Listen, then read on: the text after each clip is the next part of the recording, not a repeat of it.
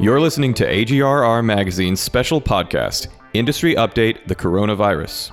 This podcast is designed to bring you the latest industry news surrounding the disruptions caused by this worldwide pandemic. And now I'll turn it over to Tara Taffera, editorial director of AGRR Magazine, who will give you an update and introduce our special guest. Yes, thanks, Chris. Um, we realize this might be a little bit of a surprise for you that AGRR now has a podcast. Um, this is something that we've already been planning, uh, but due to the severity and urgency of the coronavirus, we recently decided that now was the time to get started to keep everyone informed as this changes so rapidly. Uh, we're planning to deliver new episodes on every Monday and Wednesday as we strive to keep you on top of the latest news as it relates to the auto glass repair and replacement industry. For this episode, our guest is David Leach, the Chief Operating Officer of Don's Mobile Glass, a full service glass company with locations in the California area that provide everything from auto, home, and commercial repair. Uh, David, welcome to the podcast. Thanks. Um, let's just get right into it. So, I spoke to you last Friday for a story for Glass Bytes um, after California had announced the state was on lockdown except essential employees. Um, so, so to our listeners out there, you can find that article on glassbytes.com. So, auto glass businesses fall under auto repair. So, auto glass businesses like yours can still work, um, even in California. Now, last Friday, you told me that business was still busy. Is that still the case today, or are individuals starting to pull back as this continues to evolve? Uh, what we're seeing is uh, the auto glass business is becoming more spotty. Mm-hmm. Um, I think there was an initial surge to get things done, um, followed by a wait and see at this point. And so we're seeing the auto glass business fall off, and it's much more volatile right now. Um, the residential business, the uh, commercial repair business, things like that, those are still going pretty well. Uh, door closers, storefront stuff, uh, replacement parts, a lot of some home stuff as well. Um, which kind of makes sense because I think people are uh, taking care of their house. Right. Um, so, I mean, when you and I talked last week, one of the things that really struck me that you had told me that in your 35 years or so in business, you've never encountered a situation that changes so much minute by minute like this one does. You've been through a lot of things, 9/11, the you know the recession. Um, so, can you explain that a little more for our listeners on just some of the things that your company is grappling with, and then we'll get into some of those in a little more detail? Uh, sure. The first, the first thing that you immediately have a hard time getting your head around is you're facing what could kill your company situation. Right. I mean, instantly. It's uh, it's not like a recession where it's drawn out glide path down where you have to make moves, you have some time to make decisions, you have things like that. This is a one day it's more or less normal, and the next day it's not. And you start having very difficult conversations about okay, how do we survive this? And um, because that time frame is so focused, what you find is okay, we move into a disaster mode and you start making decisions uh, based on the available information you have. Um, you err on the side of expediency because mm-hmm. you have to. Right. And you really have to focus everything. The, the time frame, the compression of the time frame is just so massive. From a comparison standpoint, um, I've been through a lot of hailstorms, uh, both in smaller businesses and large businesses, and you know that's learning how to instantly turn your business into something 15 times bigger for a short period of time. This is almost the exact opposite of that. Right. And you're talking about how companies are figuring out how to survive. So tell us what your company has done so far to ensure that that happens by the end of this that you know your company is still here. Tell us what you're doing well, the first the first thing we did was put moves in place for employee safety. I mean, that's the first thing. You gotta you gotta take care of your people. And by doing that, we took a look at all available information, made sure we had safety precautions in place for people to the degree practical possible based on everything that we had. Um, we instantly shored up our sick program. And there's a lot of things happening simultaneously. So, you know, there uh, California has mandated sick leave. So, in the very short term, most or everybody had, you know, if they get sick, they can go home. Uh, but what we found is, okay, we're if anybody's sick, if we think somebody's sick, we have to send them home, both for their own protection and for everybody else's protection.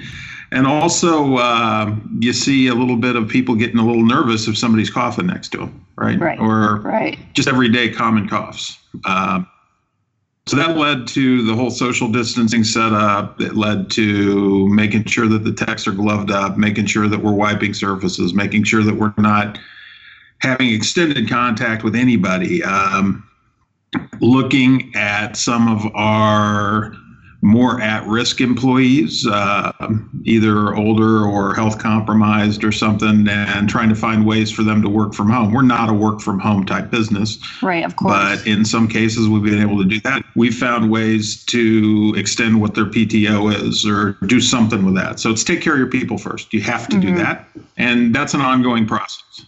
Simultaneously, we have to do things to figure out how to stay up to date on all of the programs that are coming out because they're, as far as the state goes, the state unemployment stuff uh, for people that go out on leave of any kind has changed. Uh, the first pass on the federal legislation, actually the second, but the the uh, mandatory sick leave, that type thing, understanding that, understanding what our obligations are under that, as well as learning how to leverage that, get set up for it uh, within our systems. We're not a we're not a, a, large business. We're not a.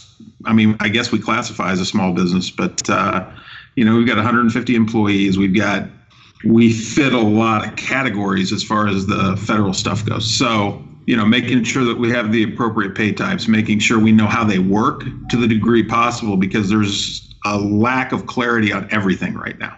Right, right. So staying out in front of that.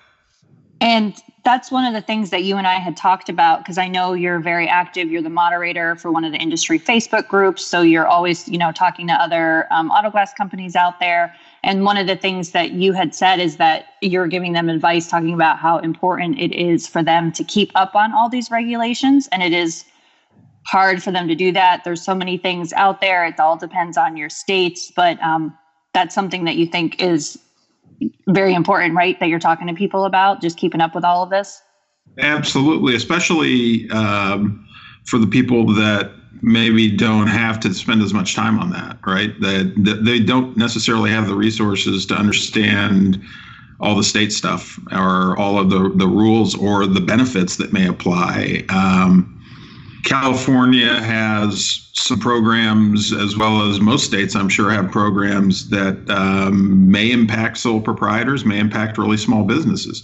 Mm-hmm. Uh, it might be a benefit, it might be an option. Um, I was reading last night somewhere about unemployment benefits related to disaster for small business and uh, by small business i mean you know sole proprietor or an individual and there is no clarity on that even in california right now but that's something that may exist in other states et cetera. So it's worth looking and seeing what is going on because I, if there's one thing that is actually um, it's not a positive. I don't even know how to describe it, but the fact that everybody is impacted means there perhaps is more opportunity for everybody to get some sort of assistance to get through this because the last thing anybody wants is to shrink up the business base to a point where it can't come back.